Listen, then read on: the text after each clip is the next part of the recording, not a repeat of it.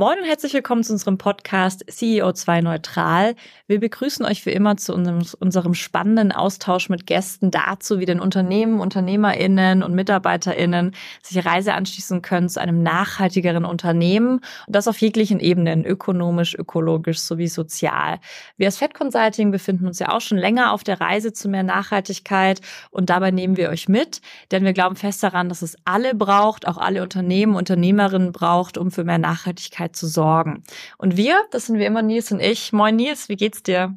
Moin Maike, mir geht's sehr gut. Auch äh, wenn ich halt, ich hatte es eben schon gesagt, ich halt mal wieder mit der Technik äh, äh, zu tun hatte und jetzt irgendwie heute Nacht meinen Rechner neu aufsetzen durfte. Andere Geschichte, anderes Thema. äh, aber bin ich mal so richtig Rabbit Hole mäßig wieder reingekrabbelt. Und wir hatten eben auch nochmal wieder diese typischen äh, Soundprobleme. Aber jetzt äh, sind wir ja da und ich freue mich auf die Aufnahme. Wie geht's dir? Mir geht's gut. Ich habe nicht so eine kurze Nacht gehabt wie du, glaube ich, durch äh, die Rabbit Hole Technik-Themen, die du reinsteigen durftest. Ich bin, bin fit. Es ist Freitag. Äh, das ist ja doch immer ein guter Tag. Wochenende steht bevor und deswegen let's dive in. Wen haben wir da? Ja, wir haben Janine Voss da. Und Janine Voss ist Chief Procurement and Sustainability Officer bei der Barmer. Ja, Janine, du hast einen wirklich umfangreichen beruflichen Hintergrund im Einkauf, und eben jetzt auch im Bereich Nachhaltigkeit, warst lange äh, vorher bei Henkel und bist jetzt zur Barmer gewechselt und hast dich jetzt mal in den Gesundheitssektor begeben und äh, verantwortest dort halt eben die beiden Bereiche das ist aus meiner Sicht ähm, sehr spannend, halt dann irgendwie halt dann irgendwie auch mal ein bisschen was über die Nachhaltigkeitsstrategie zu erfahren. Und für mich ist es immer besonders spannend, natürlich, wenn wir in diese Kundensituation wirklich auch reingehen mhm. und dort halt dann quasi halt dann irgendwie da auch so ein bisschen aus erster Hand diese Themen hören. Herzlich willkommen, Janine. Wie geht's dir denn? Ja, mir geht's gut. Äh, ich freue mich, dass wir die Technikprobleme überwinden konnten. Ich freue mich auch aufs Wochenende, aber erstmal freue ich mich jetzt auf das Gespräch mit euch. Cool. Ja, wir starten am Anfang ja immer rein mit einer Frage, die wir jedem Gast stellen, nämlich wie bist du zum Thema Nachhaltigkeit gekommen? Würdest du sagen, das begleitet dich schon immer das Thema? Gab es vielleicht einschneidende Erlebnisse, ähm, die dich jetzt auch zu dieser Rolle geführt haben? Kannst du uns ein bisschen was äh, zu dir erzählen? Ja, gerne. Also ähm, ich glaube, wie die meisten in meinem Alter ähm, bin ich über Zufälle und Umwege zur Nachhaltigkeit gekommen, ähm, als ich 1996 mein Abi gemacht habe, da gab es ja noch gar keine richtigen Sustainability-Jobs und auch keine Sustainability-Studiengänge. Ich habe dann erstmal Germanistik, Linguistik und Psychologie studiert, weil ich das super spannend fand. Und ähm, durch so verschiedene Praktika habe ich dann aber gemerkt, es könnte etwas eng werden mit der Fächerkombination, einen richtigen Job zu finden. Und habe dann auch BWL studiert. Und dann ähm, ja, habe ich bei Henkel angefangen, war erstmal Praktikantin im Personal und mein damaliger Chef, der sagte zu mir, also Sie müssen unbedingt im Einkauf arbeiten. Und da habe ich gedacht, naja, also wenn er das so sieht, ich schaue es mir mal an. Und so bin ich eigentlich wie die Jungfrau zum Kinder zu meiner ersten beruflichen Leidenschaft gekommen, habe dann viel strategisch eingekauft rund um den Globus, alles mögliche, Verpackung, Dienstleistung, Rohstoffe. Und über dieses Thema bin ich dann ähm, zum ersten Mal in Berührung gekommen mit Nachhaltigkeit und zwar im Sinne von nachhaltigen Lieferketten. Das war damals eine sehr spannende Zeit. Also ähm, Chemie- und Pharmaunternehmen, die standen ja schon viel früher im Fokus, was Nachhaltigkeit anging. Und zusammen mit fünf anderen großen Chemie- und Pharmakonzernen hat Henkel damals die Together for Sustainability Initiative gegründet, wo sich CPOs, also alles äh, Einkaufschefs, äh, gemeinsam committed haben, ähm, Transparenz über die Nachhaltigkeit in ihren Lieferketten zu schaffen. Und ähm, ja, das war super spannend, sehr gewinnbringend. Das hat mir auch gezeigt, wie der Wille und die Inspiration von, von einigen Schlüsselpersonen echt so eine Idee weitertragen kann. Und mittlerweile ist die, die Initiative immer weiter gewachsen und sehr erfolgreich. Ja, und wie das dann so ist, wollte ich mich nochmal beruflich weiterentwickeln und ähm, bin dann zur Barmer gewechselt. Auch ein extrem spannendes Feld, das ganze Gesundheitswesen, so viele verschiedene Akteure, die Politik mit im Boot. Und auch hier habe ich mich dann ähm, erstmal viel um Beschaffung gekümmert. Und als die Barmer dann das Thema Nachhaltigkeit für sich nochmal so ganz neu bewertet, strukturiert und aufgestellt hat, ähm, habe ich natürlich gern die Hand gehoben und gesagt, da bin ich gern mit dabei. Und zu meinem Bereich gehören jetzt neben Einkauf und Nachhaltigkeit auch noch unser Geschäftsraummanagement und das gesamte Input-Output-Management, unsere Logistik. Und für mich ist das jetzt eine sehr angenehme Position, weil ich als darüber sitzende Bereichsleiterin auch zum Beispiel im Geschäftsraummanagement so wichtige Nachhaltigkeitsprojekte mitsteuern kann. Also Desk-Sharing, äh, Flächeneffizienz, Photovoltaik, all das läuft auch in meinem Bereich und ja, das ist sehr schön. Ja, im Gesundheitssektor ist ja halt ein spannendes Thema. Hm, da gab es ja eine groß angelegte Studie äh, zusammen mit der FAZ. Magst du einfach ein bisschen erzählen zum Gesundheitssektor? Was sind da eigentlich die Hebel? Äh, was hast du da jetzt halt festgestellt? Vielleicht auch äh, als neue, als neue Herausforderung jetzt in Abgrenzung zu Henkel. Ja, sehr gerne. Also ja, weil ja mittlerweile, ähm, also glaube ich, allen klar ist, dass ähm, Klimaschutz vor allen Dingen auch Gesundheitsschutz ist. Es ist für uns als Krankenkasse natürlich wichtig, mal rauszufinden, wo stehen wir denn da eigentlich im Gesundheitswesen, weil das Gesundheitswesen auch einen enormen CO2-Fußabdruck produziert. Also in Deutschland also sind das so rund sechs Prozent, also schon äh, ein stattlicher Anteil. Und bisher stand das Gesundheitswesen aber bei diesen Fragen gar nicht so sehr im Fokus, wie ja zum Beispiel die Chemie- oder Pharmaziebranche. Und ähm, deswegen haben wir eine groß angelegte Studie gemacht und in Form von äh, rund 550 Interviews bei verschiedenen Akteuren einfach mal nachgefragt. Und ja, eigentlich sehr ermutigend. Viele haben das Thema auf jeden Fall auf dem Schirm. Also nicht überraschend, dass die ähm, Hersteller von Medizinprodukten, also die Industrie, dass die mit 73 Prozent äh, angegeben haben, dass sie sich schon um das Thema Klimaneutralität kümmern. Ähm, aber auch bei anderen Akteuren, also Krankenkassen, Krankenhäusern, lag der Anteil schon bei 50 Prozent. Bei Arztpraxen war es noch ein bisschen weniger. Aber ich denke, also hier ist der Weg auf jeden Fall klar. Alle Akteure sind sensibilisiert. Was ganz interessant ist zu sehen, also obwohl es auf einer abstrakten Ebene allen klar ist, ähm, hapert es eben noch so bei den Umsetzungsmaßnahmen. Also ein großer Anteil der Akteure ähm, hat keine Transparenz über den eigenen Fußabdruck, insbesondere was die Lieferkette angeht.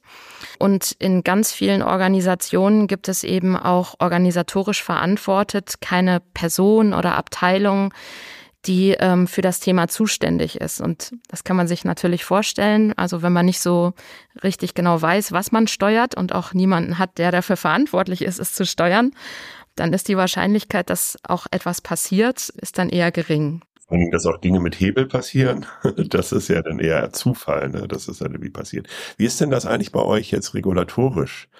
Habt ihr da irgendwie auch, kommen auch diese ganzen Themen CSRD und so weiter auf euch zu oder ist das noch ein Stück weit äh, in der Zukunft? Ja, davon sind natürlich Akteure im Gesundheitswesen auch schon betroffen. Ne? Und ähm, wir als Barmer, ähm, wir veröffentlichen jetzt seit einiger Zeit auch einen ähm, Nachhaltigkeitsbericht, unabhängig davon, ob wir dazu verpflichtet sind. Aber wir glauben einfach, dass externe Berichterstattung ein Stück weit unsere Verpflichtung ist. Und natürlich machen wir uns nichts vor, extern zu berichten. Das bringt natürlich auch Schwung in die Sache, ne? weil man seine Fortschritte berichten muss, weil man sich transparent macht. Und ich glaube, also dass diese, diese Systematik, der man folgen muss, um einen Bericht zu erstellen und der Zwang, immer über den Fortschritt zu berichten, dass das eigentlich jedem gut tut. Genau, jetzt haben wir ja ähm, eben nochmal schön von dir aufgezeigt bekommen. Also ja, die Gesundheitsbranche hat einen relevanten Anteil sozusagen an, an CO2 etc. Wenn wir jetzt nochmal ähm, gucken, äh, dediziert Krankenversicherung was ihr seid. Welche Rolle spielten die denn und wo würdest du eben auch sagen, wo ähm, ist denn da eine nötige Transformation vielleicht auch im Geschäftsmodell äh, mal äh, bedenkenswert? Also ich glaube, wir sind ein ganz wichtiger Akteur. Ne? Also durch im Krankenkassen fließt ja unglaublich viel Geld. Also durch die Barmer fließt so viel Geld wie durch ein sehr, sehr stattliches DAX-Unternehmen. Wir sind zwar nur Kostenträger, aber wir sind natürlich in Verbindung mit ganz vielen Akteuren, also sowohl mit Leistungserbringern als auch mit der Politik. Und wir beschäftigen uns auch als Krankenkasse zum Beispiel mit unserem Forschungsinstitut, äh, beschäftigen wir uns mit zukunftsweisenden Versorgungsfragen. Also insofern haben wir also eine ganz vielfältige Rolle. Dazu gehört natürlich vor unserer eigenen Haustür erstmal zu fegen und auch unseren eigenen Fußabdruck äh, zu bearbeiten. Aber natürlich haben wir keinen vergleichbaren Beitrag wie ein produzierendes Unternehmen. Aber wir können natürlich wichtige Impulse geben, dadurch, dass wir darauf hinweisen, was für eine große Gesundheitsgefahr der Klimawandel ist, dass auch das Gesundheitswesen selbst sehr stark dadurch belastet werden wird und dass wir uns auch an das Klima anpassen müssen. Also insofern eine sehr vielfältige Rolle und ich glaube, wir sind auch ein wichtiger Ansprechpartner für Akteure, die etwas bewegen wollen. Denn wenn man jetzt zum Beispiel als Industrieunternehmen ähm, im Gesundheitswesen etwas bewegen möchte, dann muss man ja auch erstmal verstehen, wie sind eigentlich die Strukturen, wie sind die Entscheidungswege, wie funktioniert das alles. Ja, und gleichzeitig hast du es ja eben angesprochen, natürlich mit deiner Historie ist es natürlich auch bei euch ein großes Einkaufsthema. Ne?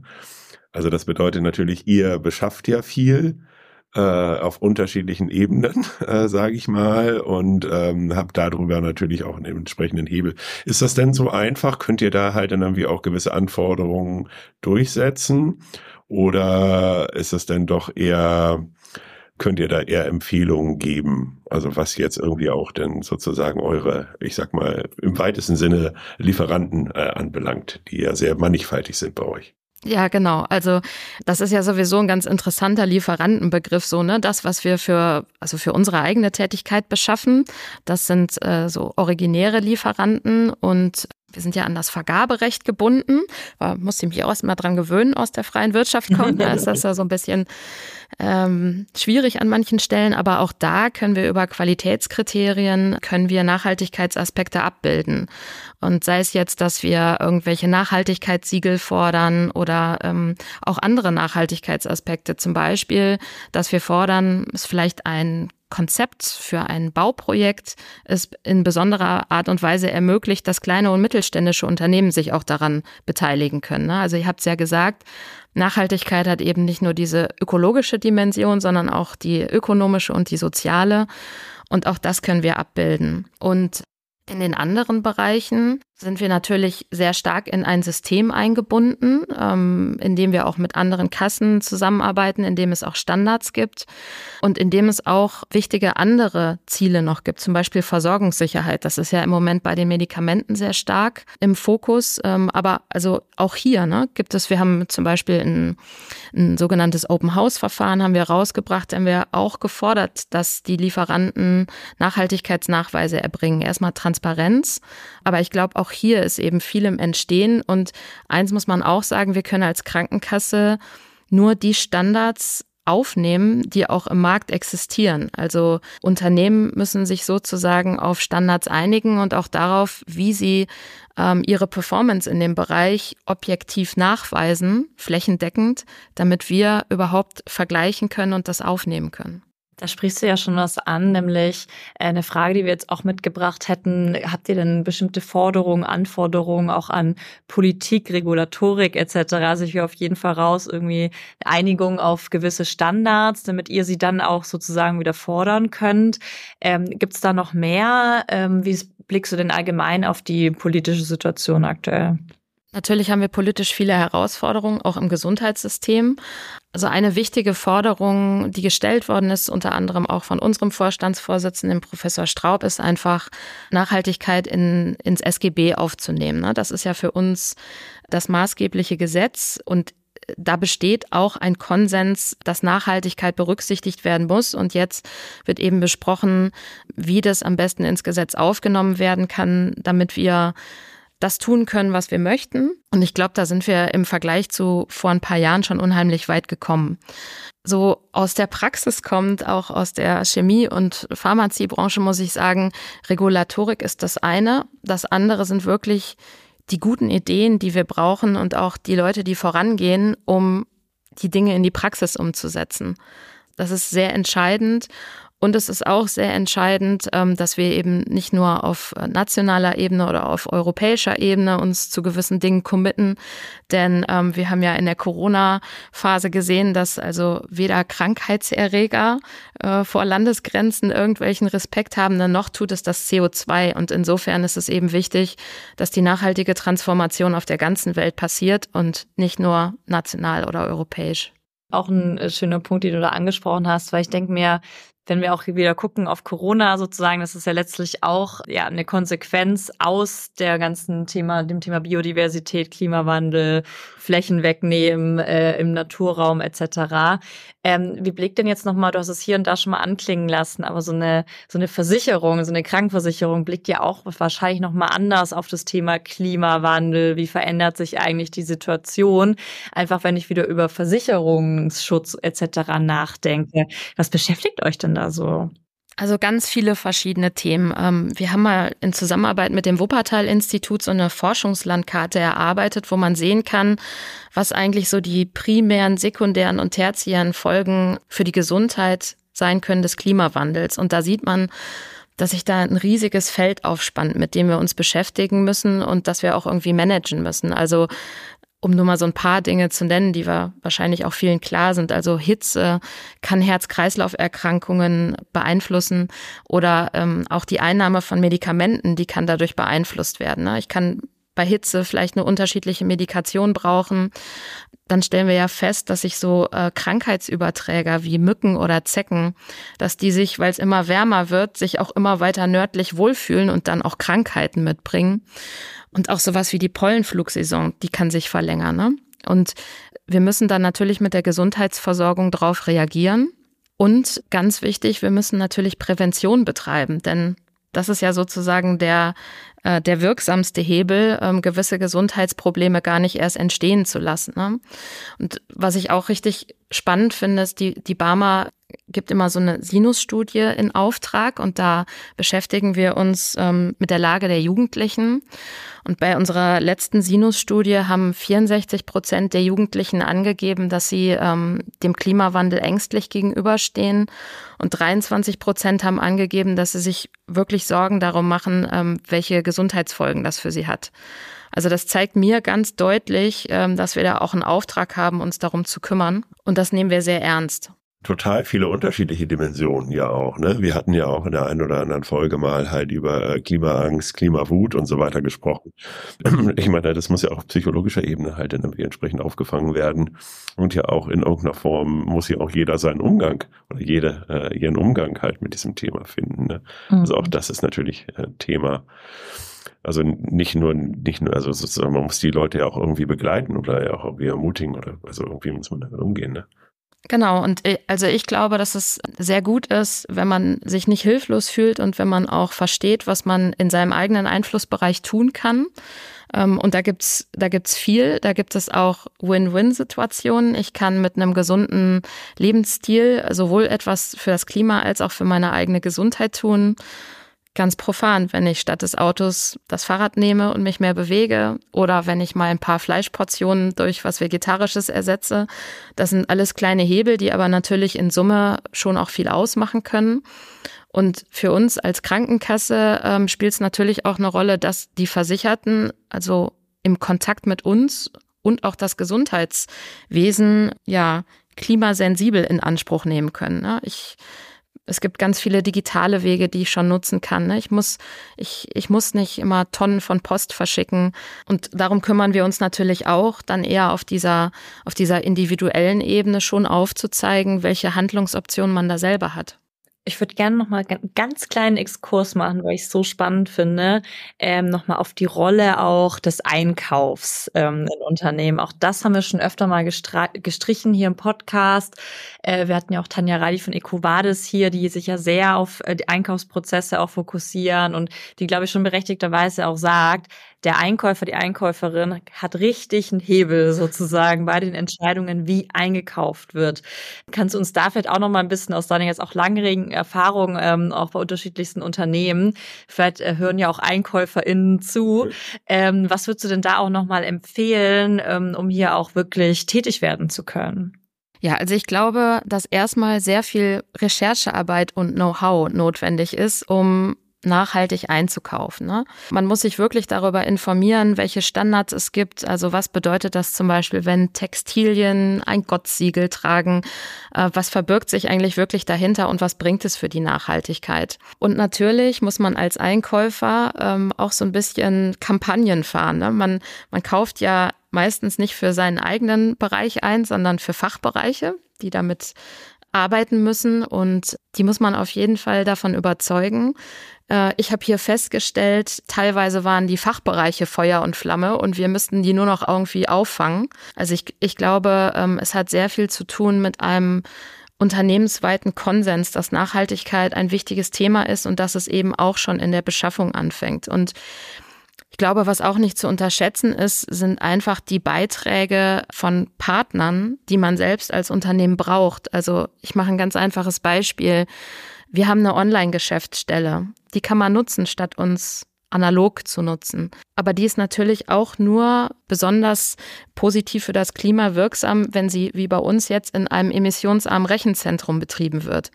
Das ist kein Barmer-Know-how, sondern da nutzen wir das Know-how unseres Partners. Und ich glaube, dass eben durch Kooperation entlang von Lieferketten ganz viel Positives entstehen kann. Und insbesondere dann, wenn Partner erstmal sehr offen darüber reden, ne? was, was ihr Status ist, was sie liefern können, was ihre Visionen sind, auch ohne direkt vielleicht daran zu denken, what's in it for me. Also, dass ähm, herausragende Na äh, Nachhaltigkeitsleistungen irgendwie incentiviert werden müssen, das ist, glaube ich, das ist klar, das steht nicht zur Debatte. Aber ich glaube, erstmal offen miteinander zu reden, das ist total wichtig. Da sind wir wieder bei dem Thema Austausch, Kommunikation.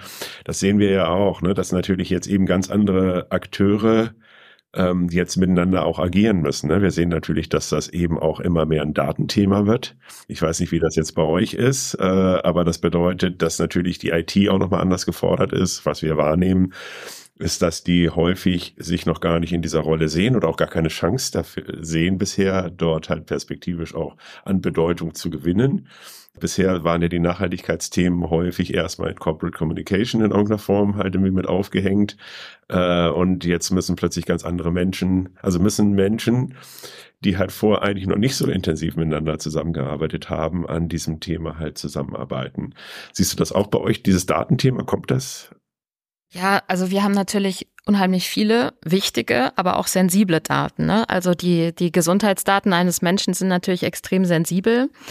Und ähm, ich muss sagen, also bei uns den Akteuren in der IT ist es schon bewusst, ähm, welche wichtige Rolle sie spielen. Wir haben auch eine ähm, Digital-Unit noch dazu mit einem Chief Digital Officer. Und ähm, wir sind auch ähm, der CDR-Initiative beigetreten und reporten auch über Corporate Digital Responsibility. Und äh, das fand ich ganz interessant. Also die ähm, Barmer hat als Krankenkasse ja einen Verwaltungsrat und das Thema digitale Ethik ist zum Beispiel ein Thema, das für den Verwaltungsrat auch ganz wichtig war. Ne? Da haben wir dann unsere Werte zur digitalen Ethik ähm, entwickelt und ja, natürlich befindet man sich auch immer in einem Spannungsfeld, also Big Data nutzen zu wollen, die Digitalisierung vorantreiben zu wollen und gleichzeitig eben auch den notwendigen Datenschutz zu gewährleisten. Ja, ganz wichtiges Thema. Ja, gerade wenn wir jetzt auch natürlich über KI, äh, Artificial Intelligence, also gerade das, das Ding, ähm, ja, Ethik und eine Governance äh, und Compliance spielen hier natürlich erst recht eine Rolle, ne? Und dann kann man aber, glaube ich, auch ganz wunderbare Sachen damit machen. ähm, aber ja, es braucht die Rahmenparameter. Ähm, du hast ja hier und da jetzt schon äh, richtig schön immer Beispiele genannt, ähm, was bei euch so geht, was du so tust, was in deinem Bereich auch zählt. Ähm, hast du noch mal irgendwie ähm, aus deiner Sicht vielleicht noch mal tolle Best Practices, die du gerne teilen möchtest oder ähm, noch mal irgendwas, was du glaubst, das könnte total interessant sein für andere EntscheiderInnen, die heute zuhören? Was ganz wichtig ist, dass man nochmal auch einer breiten Öffentlichkeit ähm, deutlich macht, wie die Zusammenhänge eigentlich sind zwischen Klimaschutz und Gesundheit. Und ähm, deswegen haben wir uns auch sehr gefreut, dass es äh, den deutschen Nachhaltigkeitspreis, ist ja ähm, ein sehr wichtiger Nachhaltigkeitspreis, dass es den jetzt auch für Krankenkassen das erste Mal gibt und dass wir unter den Finalisten waren. Also das ist, das ist wichtig. Ja, vielen Dank. Also hat uns sehr gefreut. Ähm, das ist nicht nur nach außen hin wichtig, sondern auch nach innen hin, weil natürlich ganz viele Leute an ihren Arbeitsplätzen an wichtigen Rädern drehen und ähm, ich glaube, jeder, der sich mit Nachhaltigkeit beschäftigt, der weiß, dass das auch echt mal ein Marathon sein kann, dass man da viel Durchhaltevermögen braucht und ab und zu mal gegen Wände rennt, äh, Konzepte in die Schublade legen und drei Jahre später wieder rausholen muss. Und ich finde die Anerkennung nach innen hin auch sehr wichtig. Und ähm, vor dem Hintergrund ähm, hat die Barmer sich entschieden, zusammen mit der Stiftung Deutscher Nachhaltigkeitspreis und der Stiftung Gesunde Erde, gesunde Menschen für 2024 den Deutschen Nachhaltigkeitspreis Gesundheit auszuloben. Also damit wollen wir dann auch eine Bühne schaffen und wollen Akteure sichtbar machen, die halt wie Leuchttürme im Gesundheitswesen zu mehr Nachhaltigkeit beitragen. Ja, das finde ich auch sehr wichtig. Ja, wie du sagst, Awareness einfach auch schaffen und dann auch zu highlighten und äh, Unternehmen und andere auszuzeichnen, die dann eben auch schon Großartiges leisten, um eben genau diese, diese mögliche Skalierungswirkung dann auch zu erzielen. Toll. Finde ich auch. Äh, Finde ich sehr spannend, weil ja das ja eben auch den Diskurs und auch die Kommunikation verändert. Ne? Wenn man natürlich eben solche Themen hat und man auch darüber spricht, eben auch äh, aus der Vorstandsecke, kommen die Themen ja automatisch auch mehr hoch und darüber gibt es natürlich insgesamt äh, auch eine andere Legitimation nochmal in der Organisation, sich auch mit diesen Themen zu beschäftigen. Mhm. Das ja auch häufig ein Thema ist. Ne? Also ist das einfach nur in der Overtime? Äh, kann ich das jetzt irgendwie machen, weil mir das halt irgendwie wichtig ist? Mhm. Oder habe ich da halt auch tatsächlich ein Projekt, habe da entsprechendes Budget und äh, kann da irgendwie auch mitarbeiten? Das äh, ist auch ein großes Thema eben bei vielen und so. Ja, absolut. Also da, da habe ich ja wirklich auch Glück, dass ich dieses Thema als Bereichsleiterin verantworten darf und ähm, auch der gesamte Vorstand, der interessiert sich da wirklich für. Ja, das hilft natürlich enorm. Da wir leider auch schon wieder am Ende angekommen sind, äh, bitten wir unseren Gast immer noch einen Appell loszuwerden. Das heißt, äh, wenn du irgendwie eigentlich was sagen wolltest und wir nicht die richtigen Fragen gestellt haben ähm, oder äh, du noch mal was unterstreichen möchtest, äh, dann ist das jetzt noch mal deine Gelegenheit. Ja, nee, ich finde, ihr habt ähm, ganz wunderbare Fragen gestellt und ich, also ich kann nur noch mal bekräftigen, also dass ähm, dass ich äh, und ich glaube auch ganz viele Akteure im Gesundheitswesen absolut offen sind, sehr gute übergreifende Ideen offen zu diskutieren und ähm, das ist eigentlich mein Appell, also sich bestmöglich zu öffnen und auch viele Insights äh, einfach zu teilen, weil ich glaube, dass auf vielen Ebenen mehr Verständnis auch zu besseren Lösungen führen wird. Absolut. Janine, vielen lieben Dank für deine Zeit, äh, die tollen Einblicke. Total interessant, was da bei äh, dir euch passiert. Äh, klingt auch schon wieder so, als sollten wir spätestens, wenn dann, dann der Preis äh, in der Kategorie Gesundheit ausgelobt wurde, nochmal zusammenkommen müssen. Definitiv. Danke dir. Danke euch. Danke.